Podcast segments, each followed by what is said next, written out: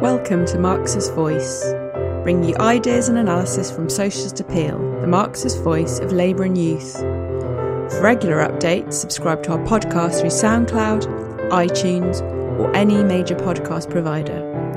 Or visit our website at w w w dot socialist dot net, where you can donate and subscribe to our paper online and help support us in the struggle for socialism.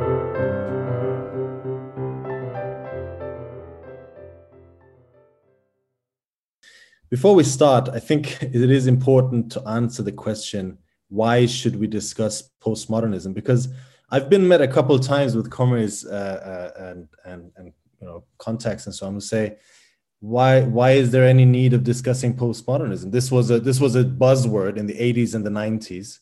You had names such as Lyotard and Baudrillard, Deleuze and Guattari, uh, Derrida. These were big names. And uh, And they're not really anymore.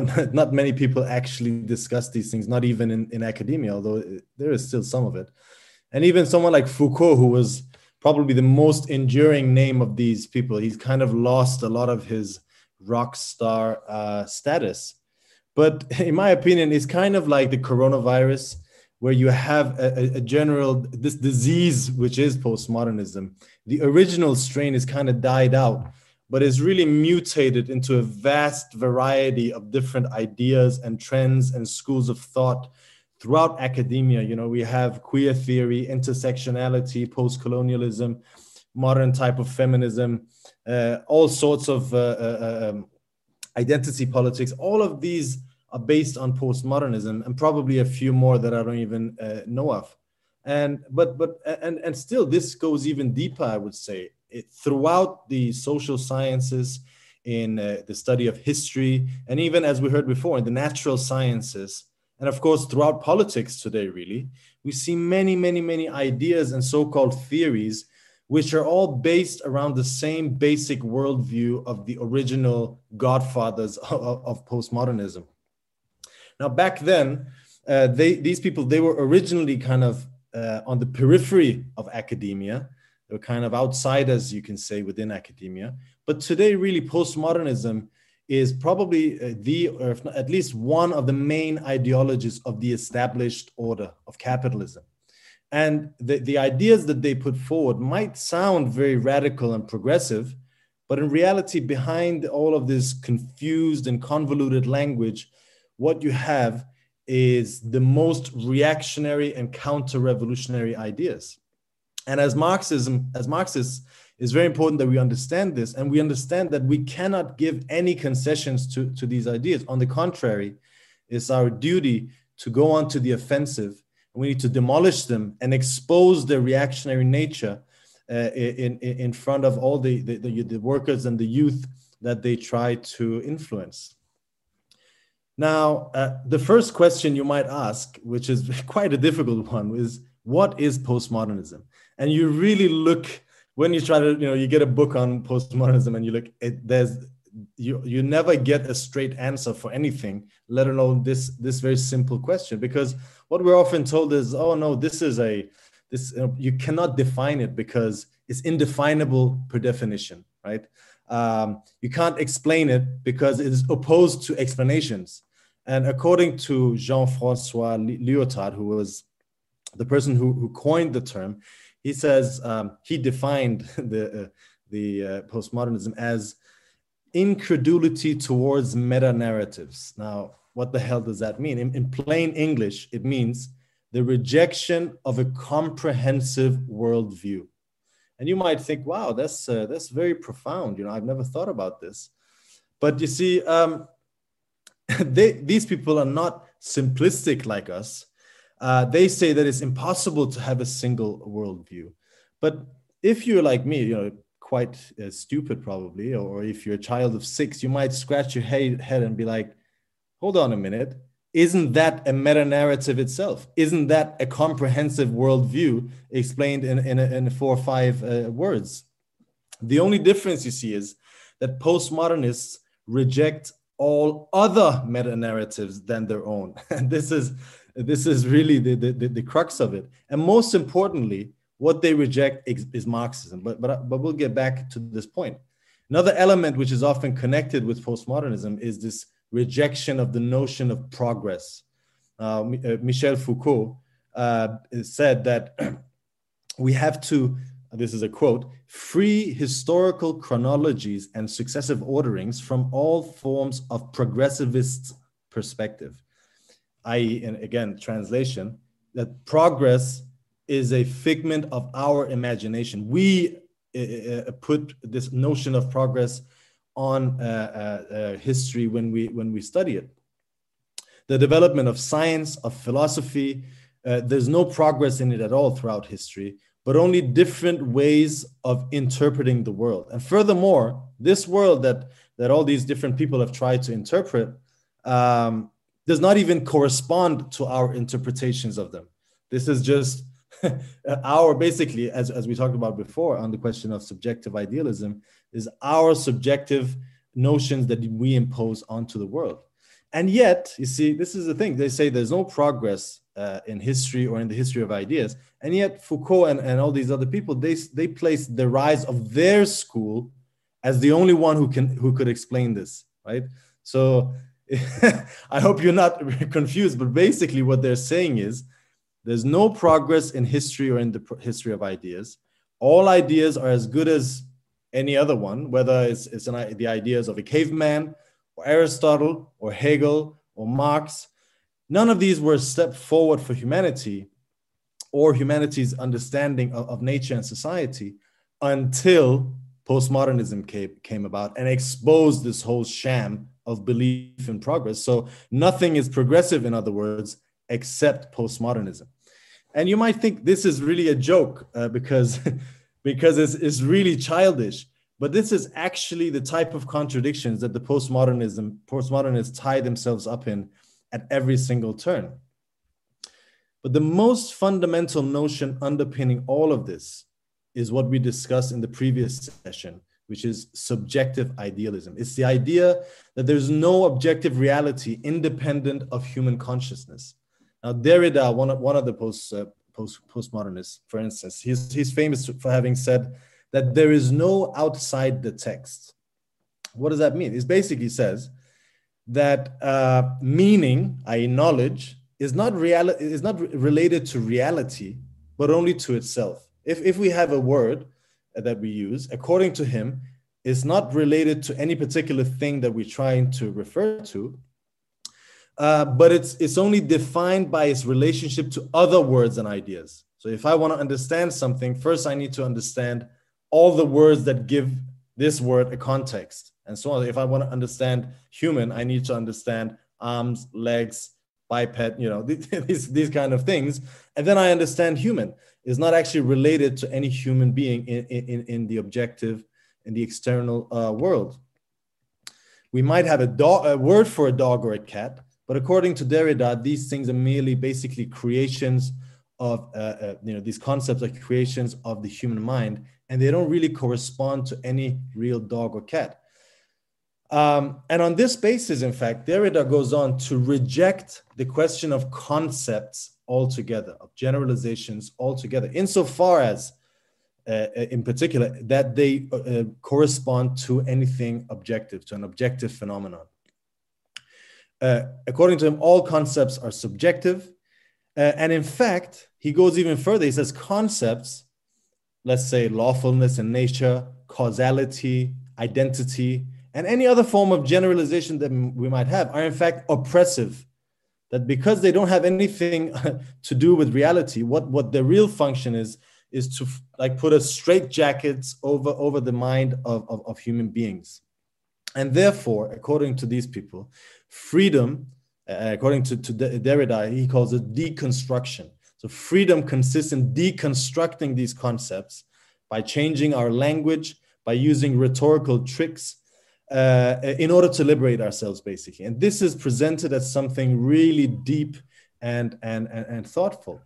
Yeah, but in reality, this is an extremely uh, simplistic and one-sided understanding of, of human knowledge. If our concepts do not reflect in any shape or form some objective truth that, that Derrida uh, claims, And if meaning cannot be gen- can be just generated and deconstructed uh, at any human being's, you know, individual whim, then how can we communicate? You know, why why does Derrida bother writing texts when there's no objective or kind of a common basis for our language and our concepts? How can we even acknowledge that we're all experiencing the same reality if we're chronically kind of barred from accessing this this said reality? Now, what we the, what these people would tell us that, oh, these are just these are too simplistic questions, so we shouldn't we shouldn't really ask them. But it just really goes to show to the extremely flippant attitude that these people have. Language in reality, you know, they, they mystify language and discourse and, and, and all of these things.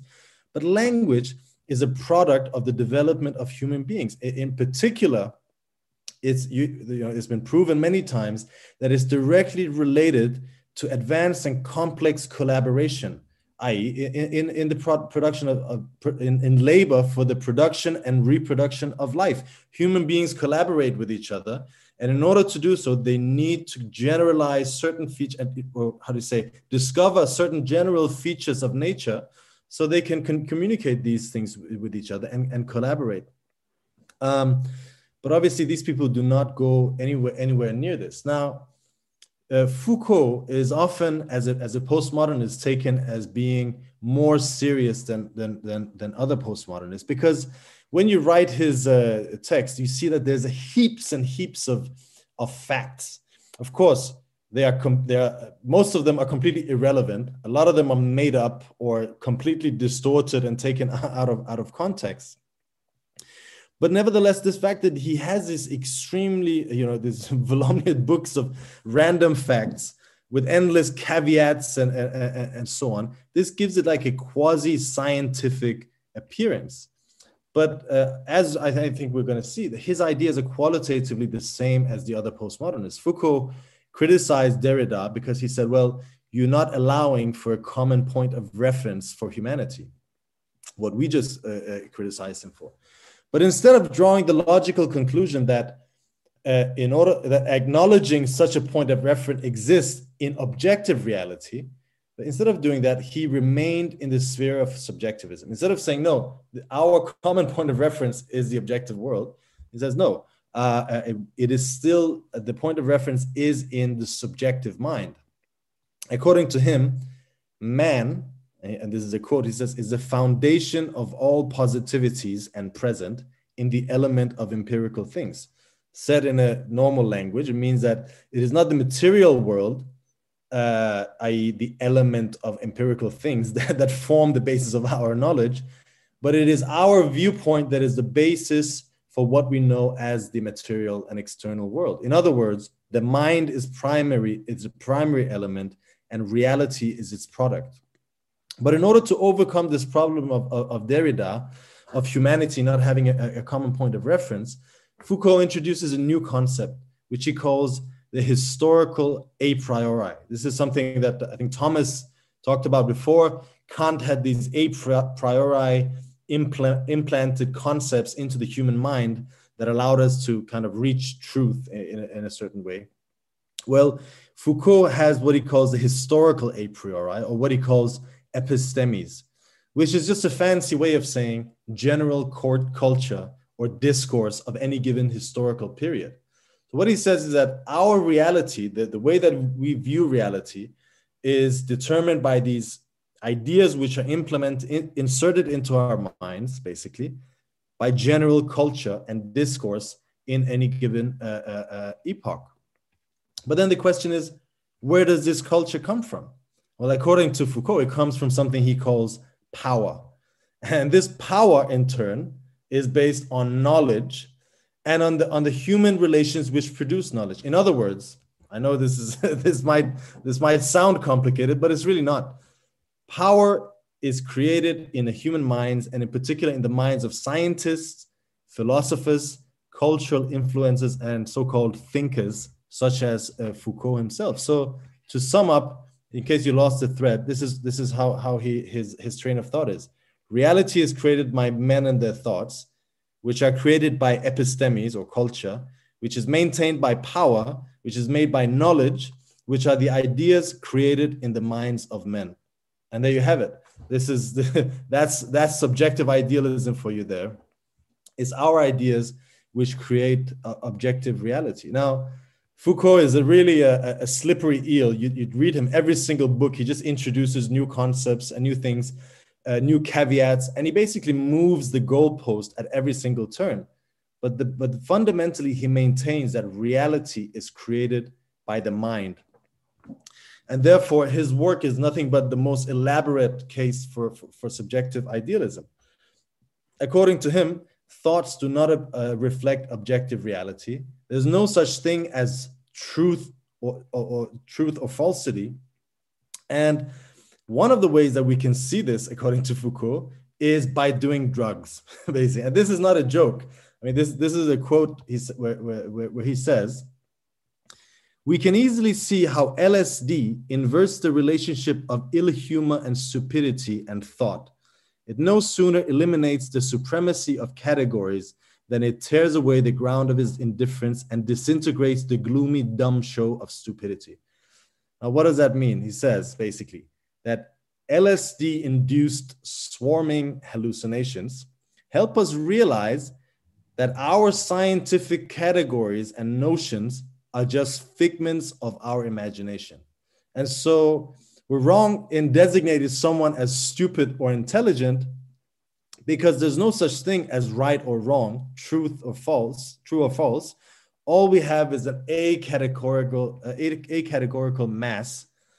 Um, and there you have it. I mean, this is not only extremely stupid, but it's also very, very reactionary, because it, it actually romanticizes drug abuse, which is something they do all the time, romanticize uh, you know, the most reactionary and barbaric uh, parts of society.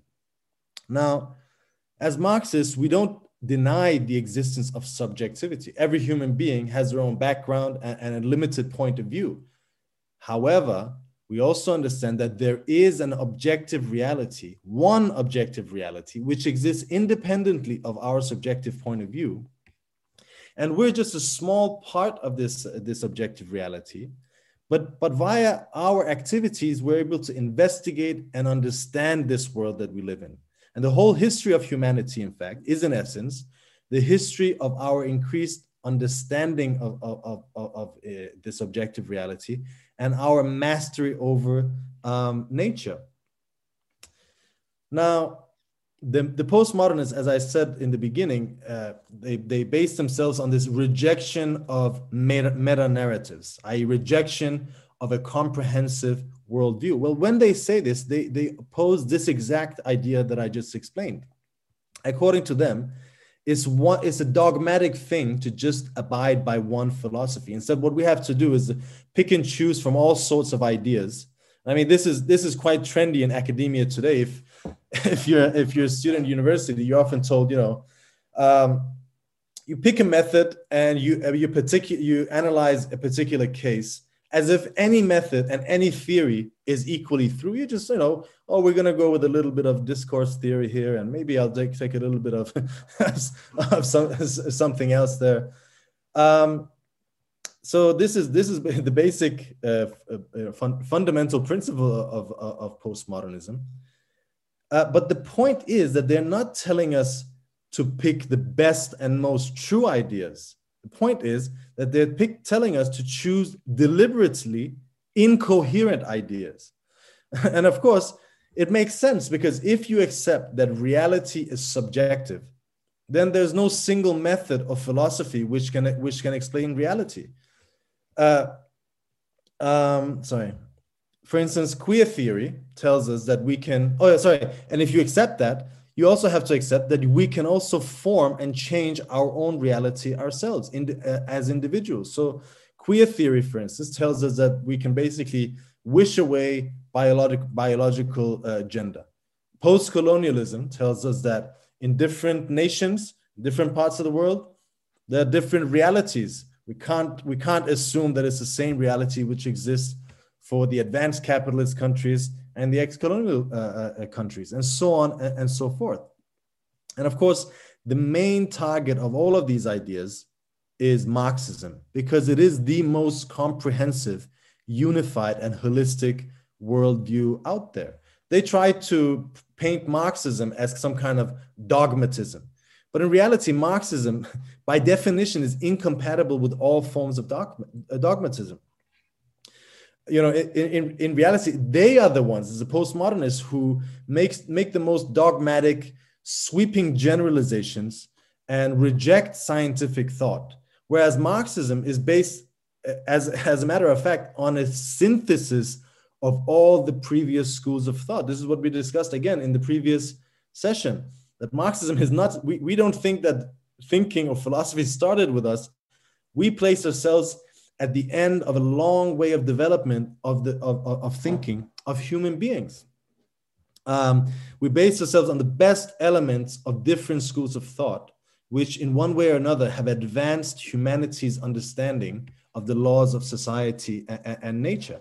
And the fact that these ideas in Marxism can come together as a harmonic, A holistic worldview is only a reflection that they serve to under, uh, to raise our understanding of the works of, of this one single world, of nature, of objective reality, which is lawful and, and interconnected.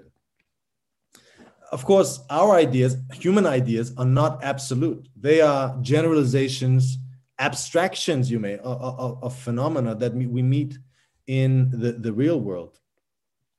But again, according to the postmodernists, abstractions or generalizations as such are oppressive by their very nature. But if that's not in itself the crudest form of generalization, I don't know, I don't know what is. But the fact is that whether you like it or not, generalization is a main characteristic of all human thought. You know, Hegel once said uh, that you can never describe what you see immediately in front of you. In other words, every word that you use to describe something is just a, is just a general concept, is a generalization in itself. When we think about the word human, we don't think about any particular human being. Uh, our understanding is not based on this particular human being, but on, on all the individual human beings which we have interacted with and experienced during our lifetime, and more importantly, on the basis of, of the experience passed down on, uh, to us By, by former generations of having interacted with, uh, with other human beings. And therefore, when we meet a human being in the real world, we expect them to interact with us and act in, in, in a certain way. And of course, again, with, with each interaction and with each advance in human, humanity's knowledge of human beings, our knowledge also becomes deeper and truer in a sense. The real question is not whether we can or cannot generalize. The real question is, to what extent do our generalizations correspond with the real objects that we are referring to? The postmodernists, they, they object and say, obviously they say that nothing corresponds to our general uh, concepts. In other words, uh, there's no such thing as what they call identity. And by identity, what we mean is the characteristics which separate different forms of things. So for instance, what makes a human a human? Or a flower, a flower, aside from all the, the, the accidental elements which are a part of any given individual human being or, or flower, what makes it that particular thing? That's what we in philosophy call identity. But Foucault, he says that identity, again, sorry about all these difficult quotes, but I, I feel like if I don't quote, then we just appear like charlatans, just assuming things. So I will translate this. It says, identity is in itself only a parody. It is plural. Countless spirits dispute its possession. Numerous systems intersect and compete. So what it says basically is that nothing is compo- composed of one thing, but of many things. So there's no such thing as identity, but only difference, infinite difference. And the postmodernists are completely obsessed with this idea of difference. But once we take a closer look at this again, we see that this is a completely incoherent idea. If something is composed of different things, then surely that implies that those different things have a separate identity themselves. If you talk about reality uh, just being one mass of, undif- uh, of different things without any inner differentiation, that is without any uh, separate identities, then you're basically saying that I, that reality is just one big undifferentiated lump, one gigantic identity, I mean, these ideas that, you know, this is just something that takes you ten minutes to think about, and you, or, or even less, probably ten minutes because I'm a bit thick. But normal people looking at this could realize this very quickly. But these people, they, they without blinking, they put it forward as like the latest in, in, in scientific thought. In reality, we can only talk of different things if we accept that they have separate identities. But at the same time, it's true, you cannot talk about any individual identity without it being composed of different things. Let's, let's just take human beings.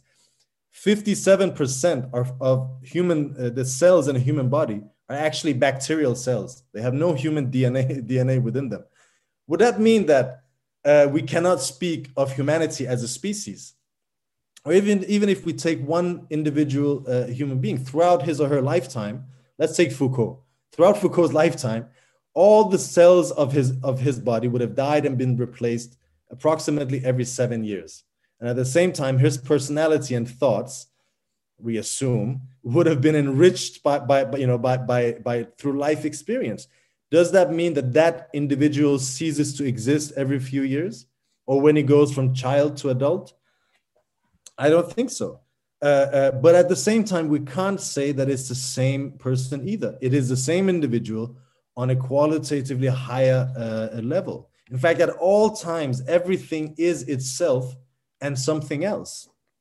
Uh, identity and difference are not two separate categories. They interpenetrate one another.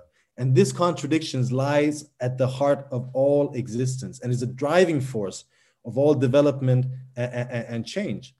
Now, the postmodernists think that our method is very simplistic, uh, simple-minded, but in reality, they are the ones who are extremely simple, simplistic and, and one-sided. What they cannot understand is that opposites not only exist, but they coexist and interpenetrate each other at all levels of nature. That is the basis of all natural laws. Everything is propelled, every, all development and existence propelled by the, the, its own uh, inner contradictions.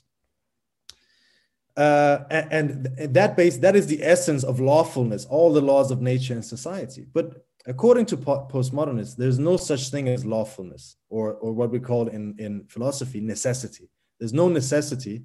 There's only accidents uh, in society and nature. Everything is basically arbitrary and accidental.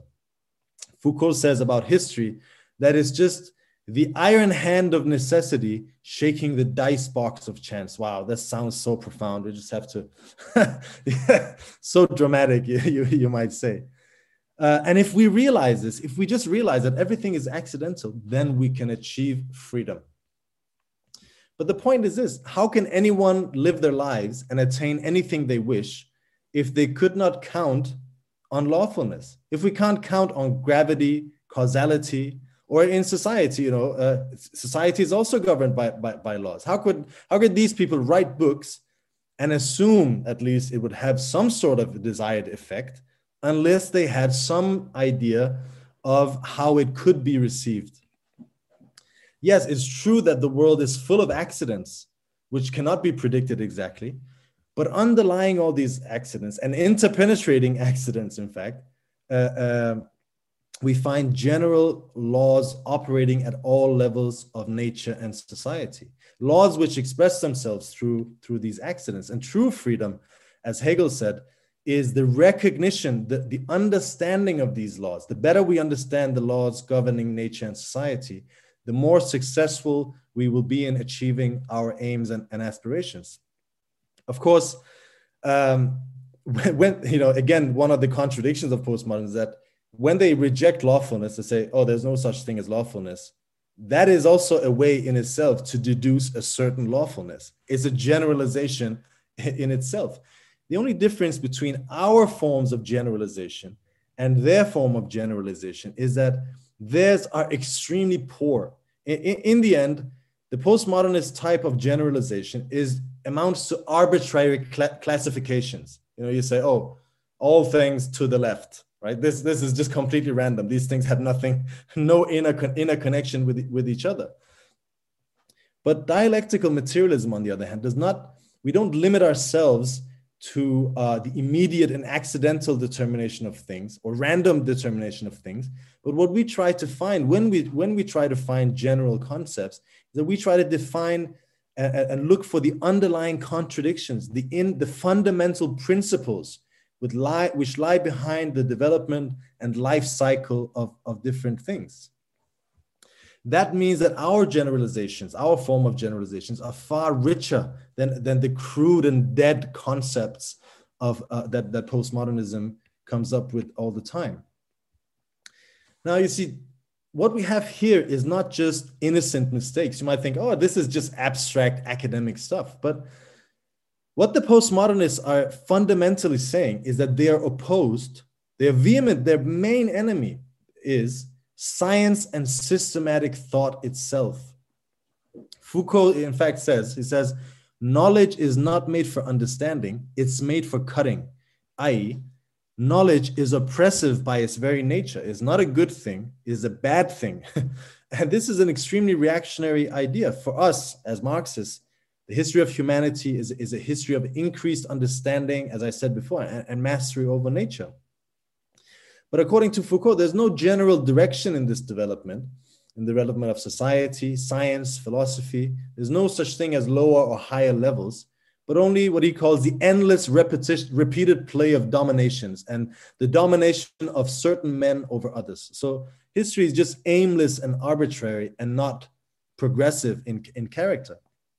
But he goes even further, and I'm going to read a long text. I'm going to, uh, I'm going to, uh, translated for all of you afterwards, but what I think is important to say, it says, the idea that interpretation precedes the sign, and by sign, Foucault just means scientific concepts. So the idea that interpretation precedes the sign implies that the sign is not a simple and benevolent being, as was still the case in the sixteenth century with the plethora of signs.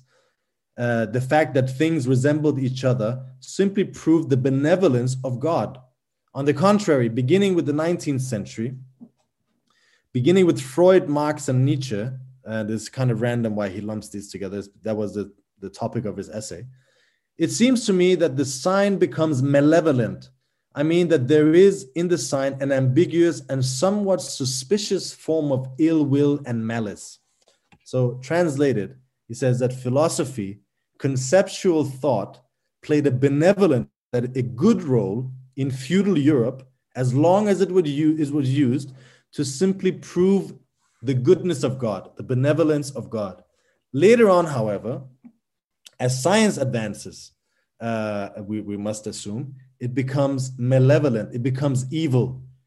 Uh, and throughout the works of Foucault and many other postmodernists, what you see is an obsession with undermining the achievements of, of the Enlightenment and the, pro and the achievements of the progressive sides of the bourgeois uh, revolution. When Foucault writes, he writes, he's written a lot about uh, the history of psychiatry, the history of the medical sciences and sexuality. And in all of these things, he really bends backwards, trying to find examples, and sometimes, sometimes it just makes up examples actually, which undermine the advances of science in, in, in those fields. And the advances that we, de we normally designate to the bourgeois revolution and the science of, of that time.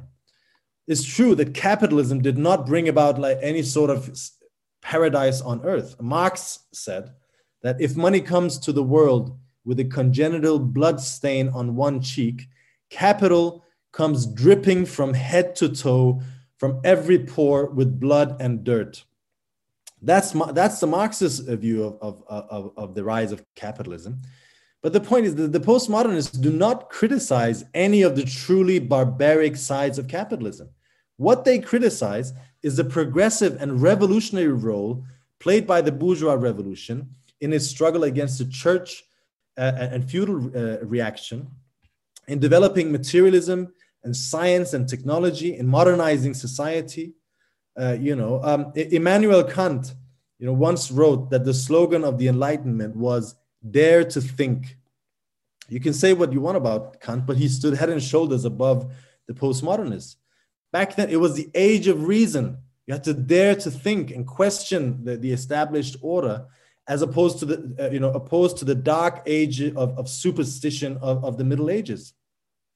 But what the, what the postmodernists criticize is reason itself, is pre precisely the strong points of the uh, and progressive sides of, of the bourgeois revolution. And in doing this, they put themselves at every turn of events on the same, on the side of feudal reaction against the bourgeois uh, revolution.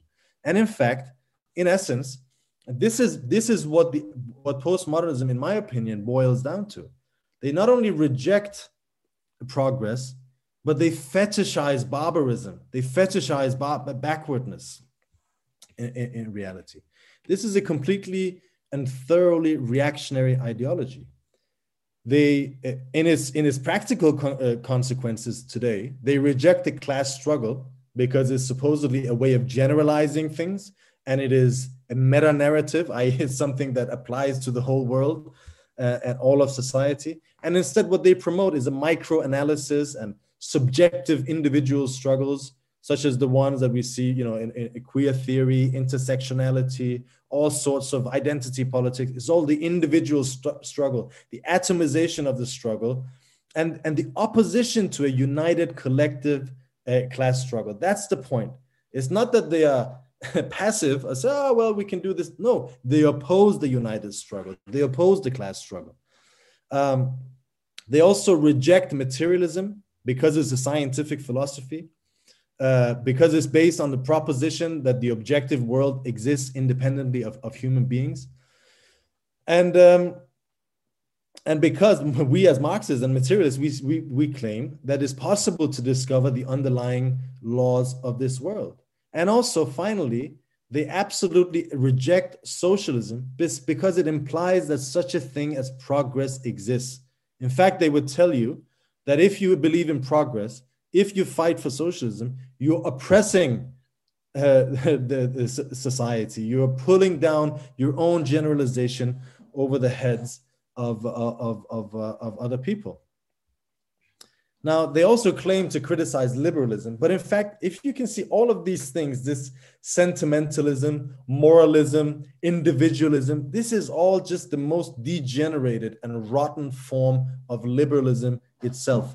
Is the, the, the only true enemy that, that postmodernism has, and this permeates all of their texts, is Marxism and the, and, and the working class uh, struggle. And the ruling class is very, very aware of this. You know, there's a, there's a very interesting, uh, a very interesting C I A report from nineteen eighty-five. This is just about the time where postmodernism was beginning to kind of reach the top of academia. It was declassified in two thousand eleven. I actually forgot the title here. I can post it in, in, in the chat. But the author of this, uh, I actually, I think everyone should read this because there's a lot of interesting things there. But the author of this uh, report applauds people like uh, Foucault and, and Claude Levi-Strauss because he says that they performed a critical demolition of Marxist influence in the social sciences, sciences. And there's a lot of stuff where he goes on to explain how they basically took over academia on the basis of a decline of the class struggle and a defeat of the working class and, and, and youth movement of nineteen sixty-eight and, and so on. It's very interesting, but I don't have time to go into this. But the fact is that the ruling class is aware of the role that postmodernism can play. That was in eighty-five. Today, postmodernism is becoming an increasingly important weapon for the ruling class in order to divert young people away uh, who, who are being radicalized under the impact of cri crisis of capitalism, away from a revolutionary struggle and down safe uh, channels. And what it really reveals as, at the same time is the complete decay of capitalism and bourgeois philosophy. It's not true, as Alan said before, it's not true that progress is not possible. Progress is not possible under capitalism. In fact, and this is the, this is the, the, the important point, that all real progress under capitalism, all steps forward for science, all real achievements serve only to show the limitations of this system. The more mass production advances, the more science advances, the whole idea of private uh, ownership of the means of production comes un under question. And undeni- undeniably, every step forward, every real step forward in science and technology, ideas and so on, raises the, the, the, the idea of the need for, for, for, for socialism. In other words, the productive forces, what we are seeing in, in this discussion, is the productive forces coming into conflict with the existing relations of, of production. That, I think, is the, is the material basis for the idealist degeneration of, of, of bourgeois uh, philosophy and uh, the rise of, of postmodernism. As we heard as well before, capitalism came to the world fighting against everything that was rotten in, in, in feudal society. The bourgeois revolution based itself on the most advanced ideas, and materialism in, in, in particular. It based itself on truth as a means to strike blows against the, the, the superstition and, and obscurantism of, of the, of the uh, church. Now, that was a huge step forward for humanity, but today, capitalism has become ossified, it's become reactionary, it's become conservative. And in order to justify its own rule, it is deeply dependent on distorting the truth. That is the role of postmodernism, to cover up the reactionary ideas of the bourgeoisie, to wrap them in, in a radical sounding rhetoric and feed them to the workers and to the youth in order to rally them behind, behind the system. Now, Marxism, on the other hand, as the philosophy of the, of, of the revolutionary class, can only base itself on truth, on objective truth. You know, Lenin once said that Marxism is almighty because it's true. As people think that sounds like a, a little bit of a, a religious uh, thing to say. But what it means is that our ideas are based on the accumulated experience of humanity. And we reject this idea, this postmodernist idea, that we can superimpose our ideas onto the material reality. But by understanding the laws that govern objective reality, the, the laws of nature and society, we can achieve our aims and aspirations. That's the essence of dialectical materialism. And just like the bourgeois revolution could never have succeeded without a philosophical struggle, the socialist revolution cannot be successful without a determined struggle for dialectical materialism against all of these reactionary philosophers, philosophies of the capitalist class today. Thank you very much.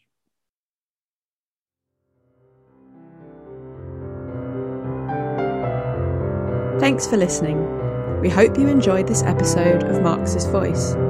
You can subscribe to our podcast through SoundCloud, iTunes, or any major podcast provider, or visit our website at w w w dot socialist dot net. And if you're able to, please donate or subscribe online and help support us in the struggle for socialism.